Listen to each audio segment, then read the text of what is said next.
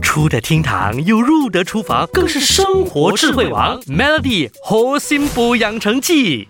你好，我是美心。这个星期的核心补养成记要跟你一起来更认识厨房里的砧板。说到砧板，也算是厨房里使用频率很高的用品之一。如何挑选、清洗、保养，我们一起来学习学习。市面上的砧板类型多样，材质各异，尺寸也大小不同。那究竟家里面需要有几个砧板才合适呢？告诉你。家里面如果只有一个砧板的话，那是绝对不够的，因为我们很少会给砧板进行仔细的消毒，很多时候都是用洗洁精加水冲洗而已。而肉类、蔬菜等很可能会带有细菌或寄生虫，在处理生食的时候，细菌就会留在砧板上面，而之后如果再将熟食放在同一个砧板上面切的话，那细菌就很有可能会跟着熟食进入人体，引起消化系统或其他身体。疾病，所以一个普通的家庭厨房就建议至少要有三块砧板，才能满足所有的需求。剁肉、劈骨头啊，可以使用材质厚、